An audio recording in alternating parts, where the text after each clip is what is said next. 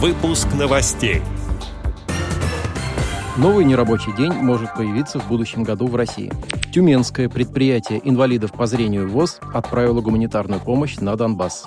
Теперь об этом подробнее. В студии Антон Агишев. Здравствуйте.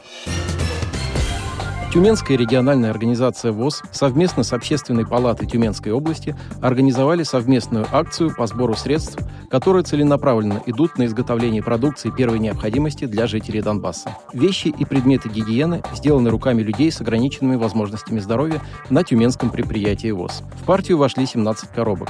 В каждом наборе содержится комплект постельного белья из бязи, матрас, одеяло и подушка по размерам постельного белья, а также полотенце и туалетная бумага. Набор рассчитан на одного человека. При изготовлении изделий соблюдены все необходимые требования. Продукция хорошо упакована, что исключает появление на ней загрязнений во время перевозки. Кроме того, в наборы вложены открытки от тюменцев с добрыми пожеланиями. На счет тюменского предприятия инвалидов по зрению ВОЗ продолжают поступать средства от неравнодушных жителей области, поэтому к отправке готовится новая партия. К акции подключились социальные предприниматели, физические и юридические лица.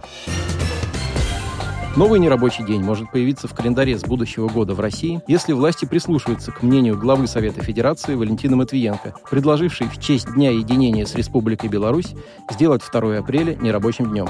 Сенатор в своем личном телеграм-канале пишет, «В этом году праздник выпал на выходные, хотя мне кажется, подчеркну, это мое мнение, День единения наших народов достоин занять место в календаре не только как праздничный, но и как нерабочий. И в России, и в Беларуси. Ведь нашим гражданам действительно есть что праздновать.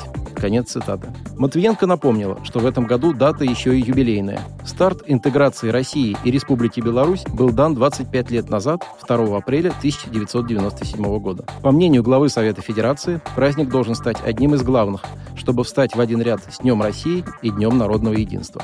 Отдел новостей «Радиовоз» приглашает к сотрудничеству региональной организации. Наш адрес – новости собака радиовоз.ру. О новостях вам рассказал Антон Агишев. До встречи на «Радиовоз».